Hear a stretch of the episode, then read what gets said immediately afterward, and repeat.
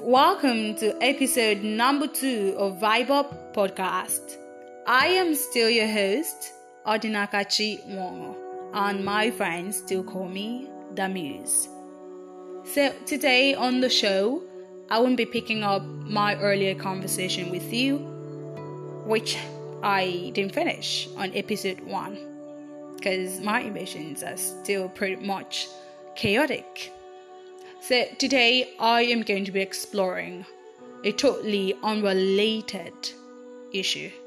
Something you want to listen to because this is totally mind blowing. Alright?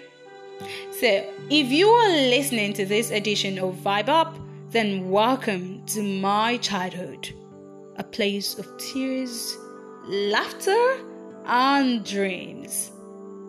To understand this composition, hold my hands as I take you miles back in time to when the only mansions I knew were those I built out our backyard with clay and laughter.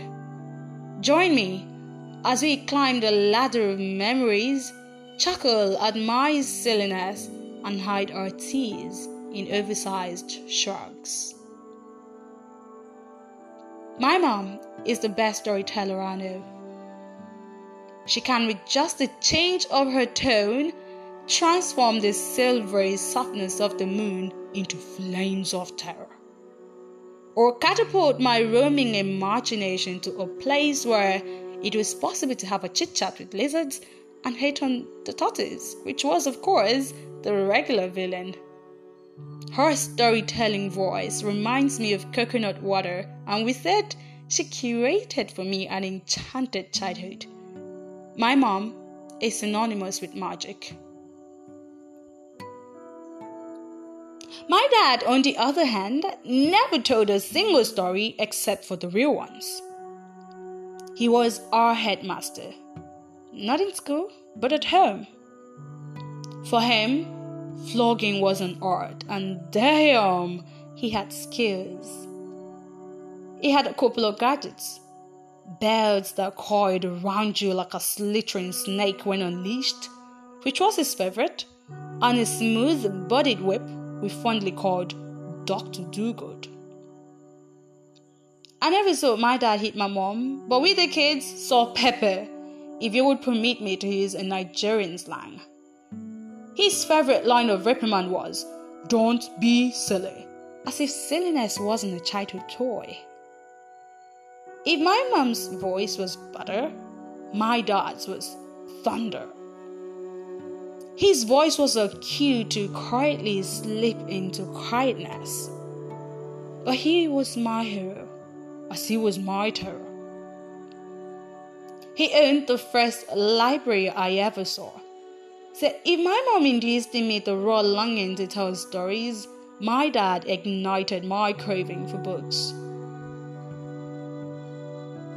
I grew up in Aba, a city in the eastern part of Nigeria, a place of roadside brown pools, careless happiness, and relentless longings, a place where I first saw vultures. They were abundant because there was never shortage of human bodies. Jungle justice ensured that. Aba is a place of metaphors and it gave me a metaphorical childhood. I remember Sundays, a time of prayer, trains, and rice. The monotony of my childhood Sundays remains unbeaten, trust me. The only time I remember missing our church as a kid was when my mom introduced my third sibling to this word. Oh, by the way, that girl is a bundle of vibes wrapped in female body. Even then, I followed as a neighbor to church. Yeah, not a stranger, a neighbor. My dad wouldn't hear of you at home on a Sunday. Trains were an essential part of my growing up, even though I've never boarded one. I and my brother loved to catch sight of the train that never failed to pass after church. We would beg our parents to wait while we watched his long, unending frame snaking through the railway underneath us. And yes, my brother featured the most in my childhood. The rest of the clique came pretty late. Occasionally, my dad would let us go through the railway path. This was pure joy. We would walk along the narrow track, picking up shiny pebbles and throwing laughter around. Sunday was a joy with a face, a constant that stood strong in the center of my childhood. Neil Gaiman, in his book, The Ocean at the End of the Lane, captures my emotions perfectly. Quote begins I do not miss childhood, but I miss the way I took pleasure in, same, in small things, rather, even as greater things crumbled. I could not control the world I was in, could not walk away from things or people or moments that hurt, but I took joy in the things that made me happy.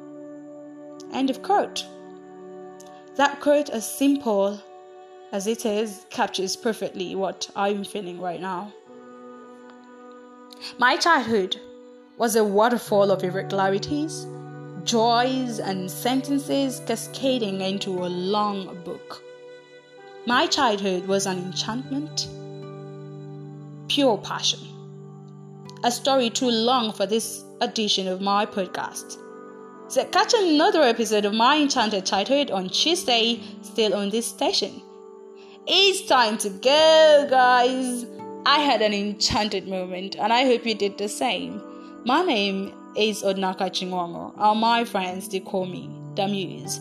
Stay vibed up, guys. Bye for now.